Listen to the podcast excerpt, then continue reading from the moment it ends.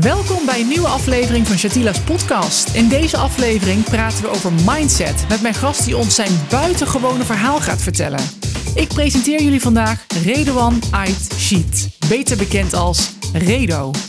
Redo is een professional danser en spreker. Maar niet alleen dat. Hij is een levend voorbeeld van de kracht van de menselijke geest. Zonder enige medische verklaring werd Redo namelijk geboren met een korte rechterarm zonder ellebooggewricht, in totaal in vijf vingers, twee in zijn rechterhand en drie in zijn linkerhand, geen rechterheup en hij is een beenprothese. En nog steeds is hij good looking. Laat je meeslepen in het indrukwekkende verhaal van Redo en de power van mindset. Zijn verhaal, beperkingen bestaan niet. En wat houd ik hiervan? Mindset gebruiken om je doelen te behalen. Ontdek hoe je je eigen beperkingen kunt overstijgen, jezelf kunt accepteren zoals je bent en je ware potentieel kunt bereiken. Ik kan niet wachten om jou mee te slepen in het indrukwekkende verhaal van Redo. Ik ben onder de indruk van zijn verhaal. Heel veel luisterplezier. Deze podcast is mede mogelijk gemaakt door zwanenhof punt com en gezondheid punt n l. Yes, dankjewel dat ik bij je aan mag schuiven. Zeker, wat een eer. Ja, heel tof om hier te zijn. Um, inderdaad, Redo. Volledige naam is Redouan Ait Chitt. Um, en uh, ja, ik ben danser, uh, breakdancer, uh, spreker. En ik, uh, ja, ik geef veel shows, doe mee aan wedstrijden. Uh, nationaal, maar ook zeker internationaal. Heel veel onderweg. En um, ja, ik vind het heel tof om hier te zijn en te praten over... Uh, Van alles. Van alles. Dat gaan we ook zeker doen. Want deze podcast die gaat over tegenslagen overwinnen. Um, jij hebt heel wat tegenslagen meegemaakt. Zoals ieder ander. Maar ik denk dat die voor jou misschien nog wel extra speciaal zijn. Um, kan je het vertellen aan de luisteraar? Wat je hebt meegemaakt. Wie je bent. Um, laten we beginnen bij je geboorte. Wow, gaan we er helemaal terug. Um, goed, ik ben uh, geboren drieëntwintig september negentien negenentachtig. Um, tijdens de geboorte, um, mijn moeder heeft gewoon een hele normale zwangerschap gehad. En tijdens de geboorte, ik werd geboren in het weekend. En um, daar was een, uh, een plaatsvervangend arts toen in het ziekenhuis. En ik werd geboren en het eerste wat mijn moeder te horen kreeg was... heb je drugs gebruikt? Um, heb je gedronken? Heb je... In, ze werd van alles verweten. Er bleek dus dat er een aantal dingen miste bij mij. Dus ik werd geboren met een korte rechterarm... Um, aan mijn rechterhand had ik maar twee vingers in plaats van vijf vingers. Uh, aan mijn linkerhand maar drie vingers. Twee van die vingers zaten ook aan elkaar vast. Mijn rechterbeen was veel minder ontwikkeld. En ik miste een rechterheup. En tijdens de zwangerschap was er niks uh, dat daar ja, deed bleken dat er iets aan de hand was, zeg maar. Het was ook in ja, eind jaren tachtig. Als je nog niet van die drie D-echo's uh, waar je baby zwaaiend voorbij ziet komen. Dus het was een complete verrassing. Nou, mijn, uh, mijn ouders kregen dus allerlei ver- verwijten van die arts. Maar dat was, ja, dat was allemaal niet het geval. Het was echt letterlijk een speling van de natuur. En um, ik werd ook gelijk weggehaald. Had zuurstoftekort, weet ik het allemaal. Dus ik werd weggehaald. En pas echt uren later kreeg mijn, uh, mijn ouders eigenlijk mij te zien. En uh, ja, toen dat allemaal duidelijk werd, was dat voor hun echt wel een onwijze tegenslag. Ik bedoel, ja, als je je eerste kind uh, wordt geboren, dan wil je natuurlijk het liefst dat het alles gewoon goed is en gezond. Ook als je dat verwacht. Dus dat was wel een, uh, een tegenslag voor ze, ja. Je bent geboren met een aangeboren afwijking. Maar heb je dit zelf gezien als beperking? Um, ik denk heel vroeger um, wel. Omdat je dingen toch anders moet doen dan het standaard of nou ja, normaal wordt verwacht. Um, dus dan loop je wel tegen bepaalde dingen aan wat niet makkelijk is. En um, nou ja, simpel voorbeeld. Als je bijvoorbeeld als we vroeger gingen zwemmen met een hele groep uh, vrienden van de basisschool, dan was ik, ja, zat iedereen al in het zwembad. Maar ik moest dan mijn, mijn prothesebeen afdoen en letterlijk naar het zwembad hinkelen en zo. En dat dan, ja, je moet langs handdoeken lopen waar mensen aan zitten. En je voelt gewoon die ogen in je branden, zeg maar. Dus dat doet wel wat met je. Um, en dan denk je wel, heb je wel zo'n moment van... ja, ik wou toch dat dat soort dingen makkelijker waren. Um, ja, dat. Maar je hebt ook nog zoiets als de puberteit, waar je doorheen moet. Waar je dus aan heel veel dingen gaat twijfelen. En, en je ook nog meer te maken krijgt met onzekerheden. Maar ik denk dat toen ik toen En ja, toen ik dans vond, dat was ook diezelfde leeftijd, dus op mijn veertien een beetje. En dat liep gelijk, kon ik daar steeds meer mee omgaan. En deed het me eigenlijk niks meer. Maar ik heb wel echt periodes gehad waar ik vroeger bijvoorbeeld dacht van... oh, het is uh, super warm buiten, maar ik durf niet met een korte broek te lopen. En uh, zelfs toen was mijn prothese was ook nog huidskleur. Uh, terwijl ik denk van ja, waarom zou je zoiets huidskleur maken? Het gaat nooit op een been lijken. En nu is mijn prothese gewoon zwart carbon. En loop ik gewoon het liefst met een korte broek buiten, zeg maar. Dus ja. um, ik denk dat het ja, gaandeweg zo gaat en, en je ontwikkelt. Um, ik ben blij dat het zich heeft ontwikkeld. Dus ik weet ook heel erg goed waar ik vandaan kom. En ik kan me ook heel erg goed in andere mensen verplaatsen... die zich soms onzeker voelen over de kleinste dingen. Wat is het eerste moment wat je kan herinneren... wat je hebt meegemaakt met je ouders? Was dat op de fiets, dat ze jou leerden lopen? Dat misschien niet, want dat is misschien iets te vroeg. Maar misschien je, je ja. eerste kindermoment.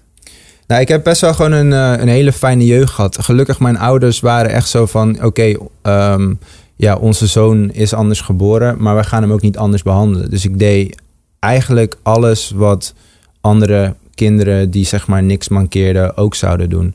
Um, dus ik werd ook gewoon op sportclubs geplaatst. Um, van, van, van voetbal tot, tot basketbal zelfs. En, uh, leuke sport, uh, hè? Ja, leuke sport. Zeker. Ik was alleen een beetje te klein. Uh, maar, uh, nooit te klein en nooit te groot. Ja.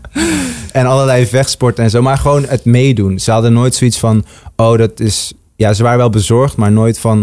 oké, okay, dat kan jij niet. En, en dat gaf mij wel een gevoel...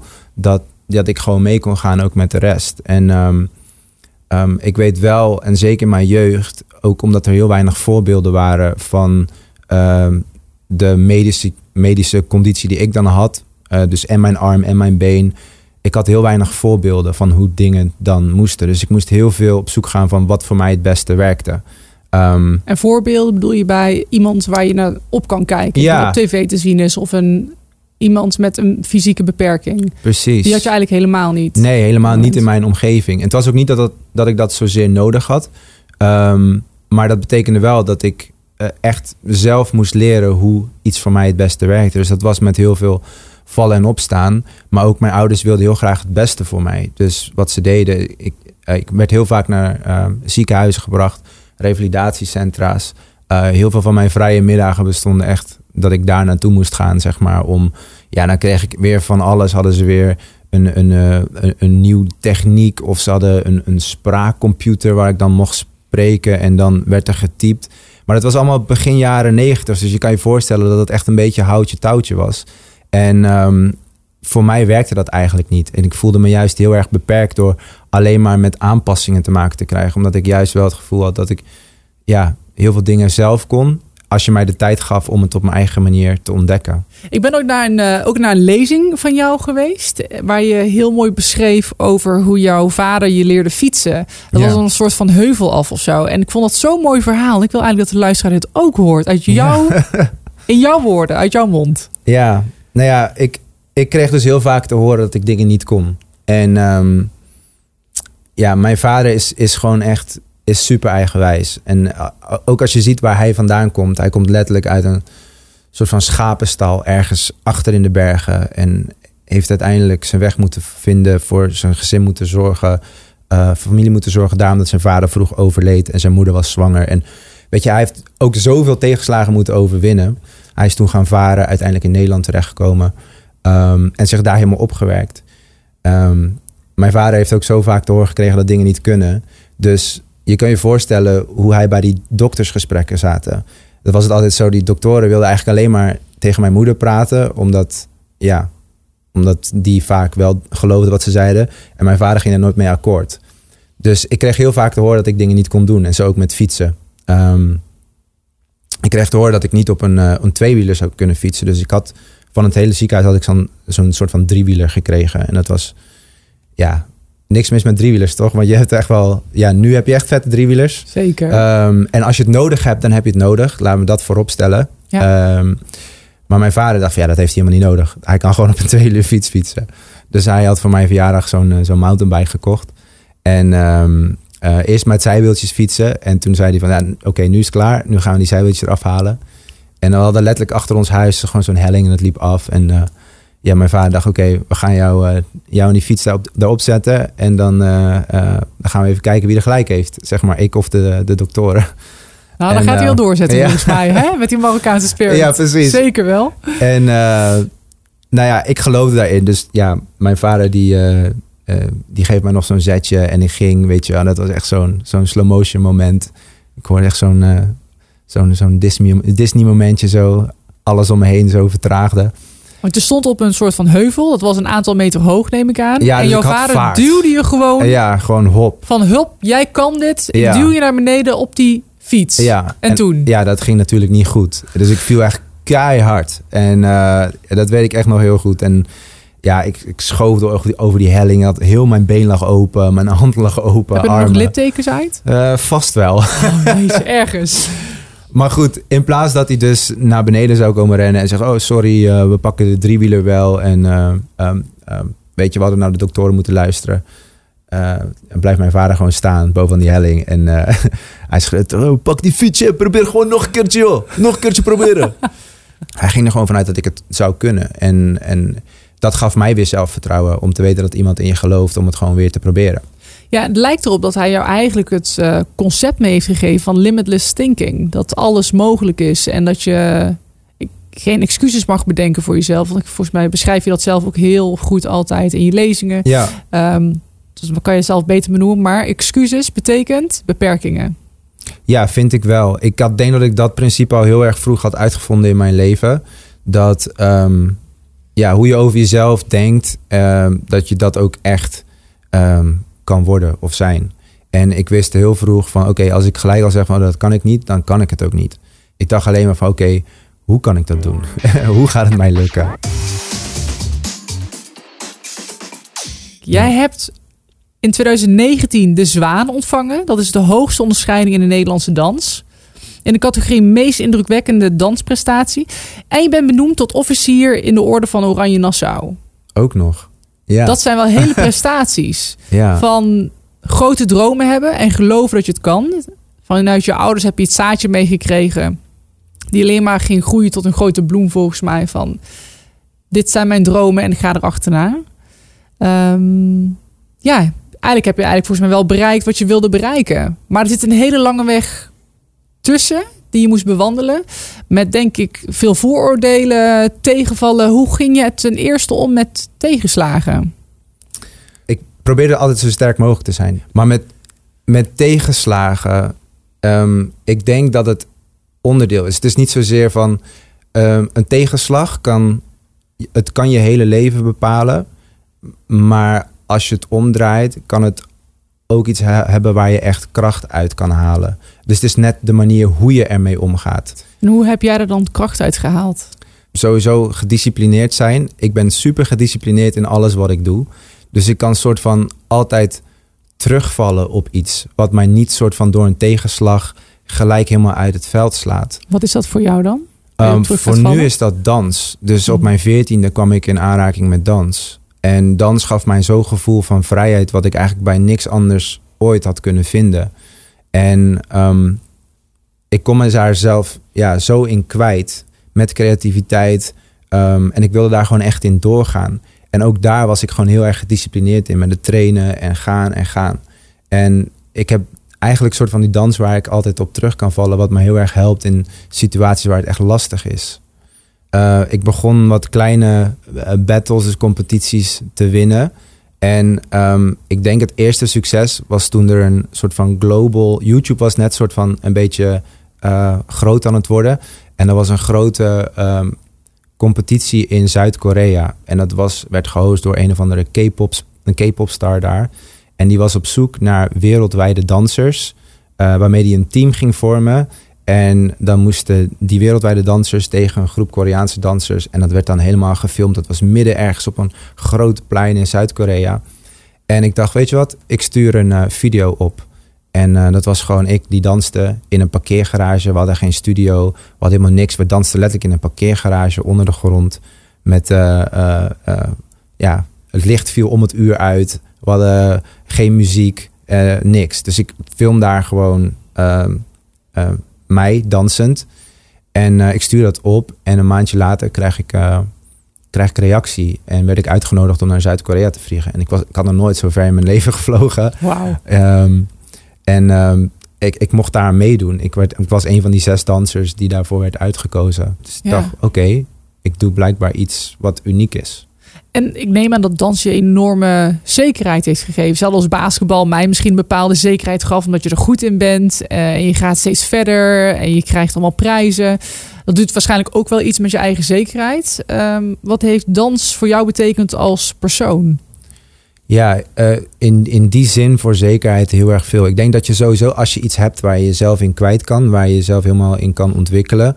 Dan geeft je dat iets met je, met je confidence, zeg maar.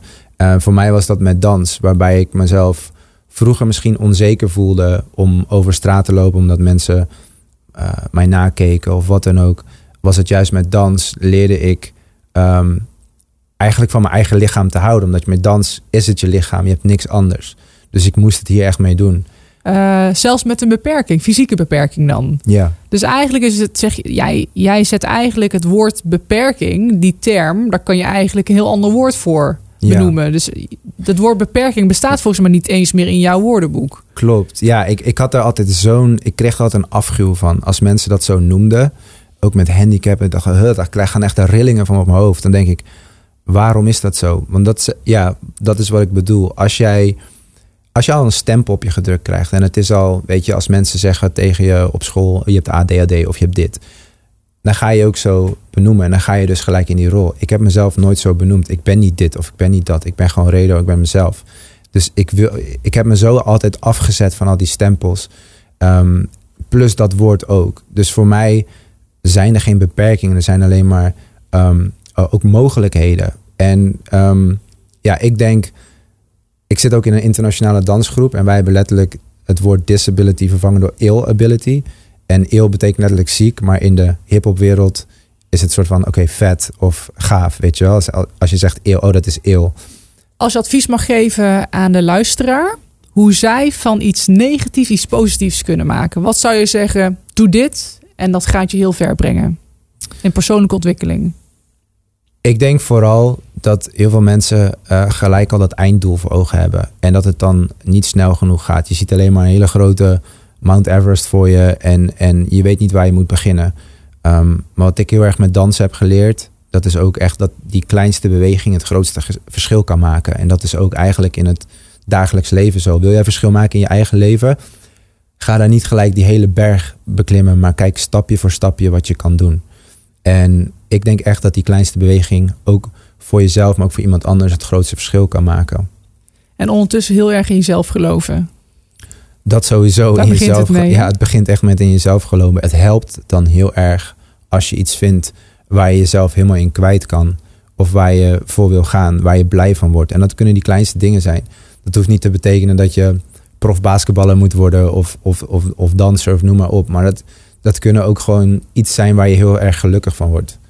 Is dat ja. niet misschien het maximale uit je eigen kunnen halen? Hetgene waar je gelukkig van wordt is vaak ook wel uiteindelijk waar je passie voor hebt. En waarschijnlijk uiteindelijk waar je uit kan blinken. Ja. Want zonder die passie en zonder die uh, confidence, die zelfverzekerdheid, uh, kan je niet halen volgens mij. Kan je doel niet bereiken. Dus ik denk als je deze ja. twee ingrediënten hebt en zoals jij zegt de kleine stapjes neemt, kom je volgens mij heel ver. Zeker, ja. ja. Dat was voor mij een drijfveer zeker om um, alles eruit te halen, ondanks dat. En ik denk als je, als, je, als je dat voor jezelf neemt en niet van, ja, maar ik kan dit niet doen, want ik heb dit en dit en dit. Ja, dan hou je jezelf zo klein. Ben je wel eens gepest? Um, ja, sowieso wel eens gepest. Maar um, niet structureel. Het was, ik werd een soort van meer gepest misschien door mensen of door kids die uh, mij dan niet kenden. En dan was ik ergens of zo, weet ik van, met een kinderfeestje ergens. En dan heb je mensen die dan, of kinderen die toen, zeg maar, raar op je reageerden. Um, maar ik ben nooit gelukkig echt structureel gepest. Ik wist mezelf altijd wel um, het mannetje te staan en daarop in te gaan. Um, Wat zeiden ze dan tegen jou op dat moment? Ja, ja, dan krijg ik opmerkingen of over mijn, uh, mijn arm of over mijn been of, uh, of over hoe ik loop. Um, Wat zei je dan terug? Ja, of ik ging, ik ging er gewoon gelijk op in. Ik was echt... Um, nou, ik, ik was ook best wel een agressief mannetje toen ik klein was. Dat moet ik wel eerlijk toegeven. Dus ik, ik liet niet zomaar over mij heen lopen, laat ik het zo zeggen. Moest je en, dat misschien ook zijn? Ja, ik denk het wel. Op de basisschool. Ja. ja. Mensen wisten ook wel dat ze niet zomaar iets moesten proberen. En ik was ook... Uh, ja, ik ging, ik ging er ook volop in, zeg maar. En uh, dat heeft denk ik wel geholpen. Um, dat je niet verder gepest werd. Ja, dat ik niet ja. verder gepest werd, inderdaad. Want dat kan echt vreselijk zijn. Um, ah, dat is maar enkele keren gebeurd, gelukkig. Gelukkig wel. Maar ja. ja, dan denk ik bijvoorbeeld terug uit mijn basisschoolklas. En daar zaten dan een aantal... kids in die, die wel echt gepest werden. En uh, um, dan denk ik, waarom hun... terwijl eigenlijk ik alle ingrediënten heb om gepest te worden eigenlijk. Ja, maar dus hoe verdedigde jij jezelf dan eigenlijk? Was dat fysiek? Ging je echt proberen te knokken? Of was dat puur uh, um, vocaal? Vocaal ook wel. Uh, en als het moest knokken. Ja? ja? Dan ging je er gewoon op af? Ja, volop. Ja. Wauw, en dan en ik weet jij... dat dit niet het beste voorbeeld is, mensen. Dus neem er nee, geen voorbeeld aan. Neem er geen voorbeeld maar... aan, maar nee, ik ben wel ja. benieuwd hoe jouw verhaal ja, dan was. Ja, en ik had gewoon echt vrienden om me heen ook die, uh, uh, die, die achter mij stonden. En, uh, en, en dat waren dan, uh, uh, nou, ik wil niet zeggen de populairste van de school, maar wel gewoon... Um, ja, we, we waren gewoon geen voer om gepest te worden. Oké. Uh, en, en dat is heel fijn, maar... opmerkingen krijg je dan sowieso. En dan ga je erop in van, hé, wat zeg je nou? Wa- waarom doe je dit? En nog steeds. Ik, ben, ik had uh, nog niet zo heel lang geleden... Um, uh, um, werd ik ook... Uh, uh, sprak iemand me aan op hoe ik liep. Ik liep langs een groep. En dan, uh, en dan draai ik om. En dan zeg, zeg ik, wat, wat, wat is jouw probleem? En dan, dan komen ze aan en zeg ik... en dan doe ik mijn broek omhoog. Ik zeg, gast, ik loop hier met een prothese. En dan is, oh, sorry, sorry. Weet je wel, dat... Maar ze proberen het dan wel om iets van opmerkingen te, la- ja. te maken. Of zo. Maar je spreekt ze wel meteen aan. Ja. En dat verwachten ze niet altijd. Nee. Ja. En het daten? Um, ja, daten. Ik, ik weet... Um, um, nou, mijn middelbare schoolperiode... Ik, ik was zoveel met dans bezig. Dat was echt... Dat was mijn grote liefde. Dus ik had, ik had toen echt weinig behoefte aan... om echt te gaan daten. Maar goed, dan word je iets, ietsjes ouder. Later in de middelbare school... Um, en heb, ik heb nooit ja, daar echt een, uh, een, een, een muur in gezien of zo om dat niet te doen. Ik was, ja, ik was gewoon mezelf. En als mensen dat leuk vinden, dan, dan vinden ze dat leuk. En zo niet, dan niet. Um, dus ik had daar nooit echt moeite mee of zo. Um, je, maar hebt ja, verder... ze, je hebt wel leuke vriendinnetjes gevonden. Ja, ja, ja. Waar je gewoon echt ja, waar je relaties mee had. Ja, zeker. Voor langere tijd. Ja, voor langere tijd. Um, ook echt de meeste pijn gevoeld door um, um, heartbreaks van relaties.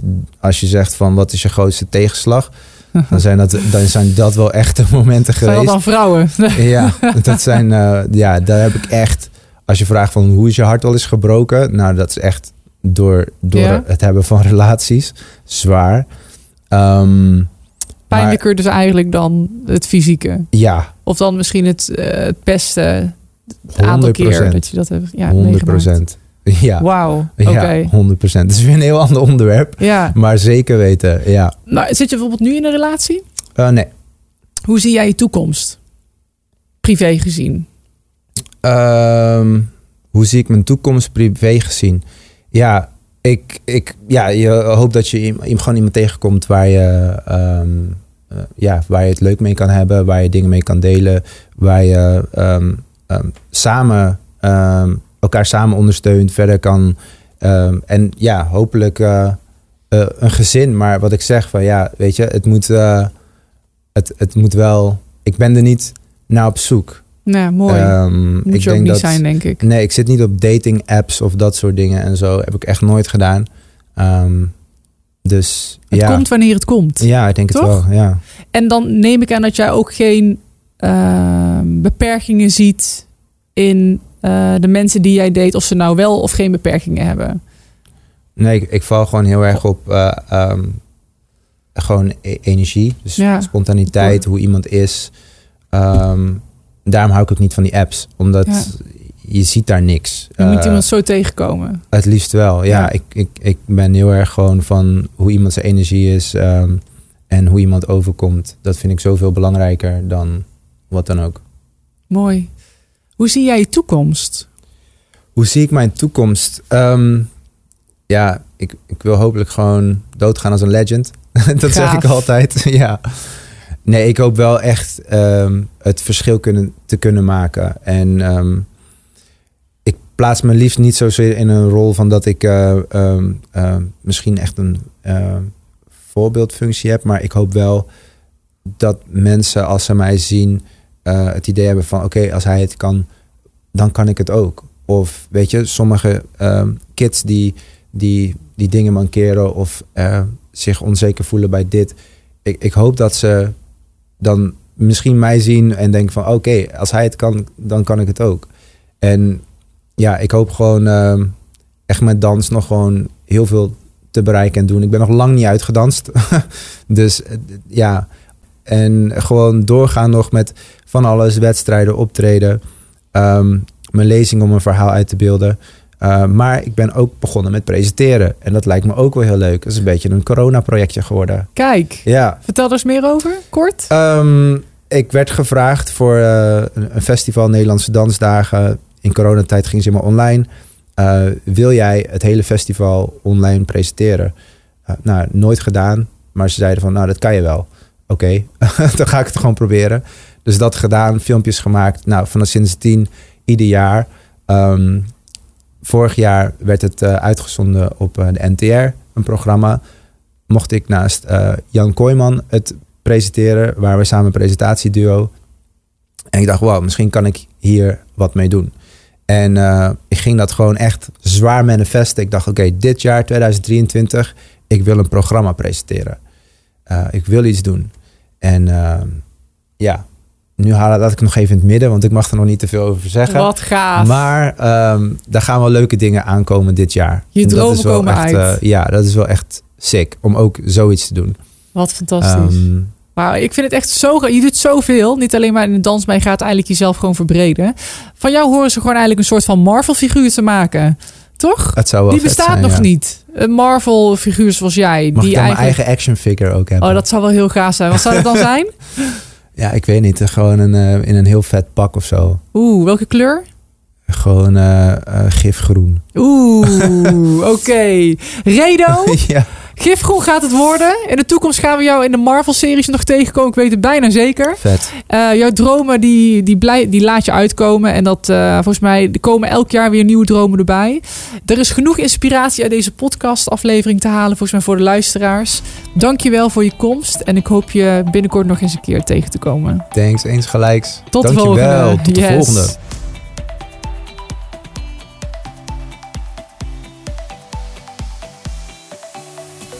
Deze podcast wordt mede mogelijk gemaakt door gezondheid punt n l. Het platform met het laatste nieuws uit onze gezondheidszorg. En zwanenhof punt com. Het landgoed waar zorgmedewerkers gratis kunnen onthaasten en opladen. Wil je meer weten over deze podcast? Of mij een bericht sturen? Ga dan naar mijn website Shatila van grinsven punt com.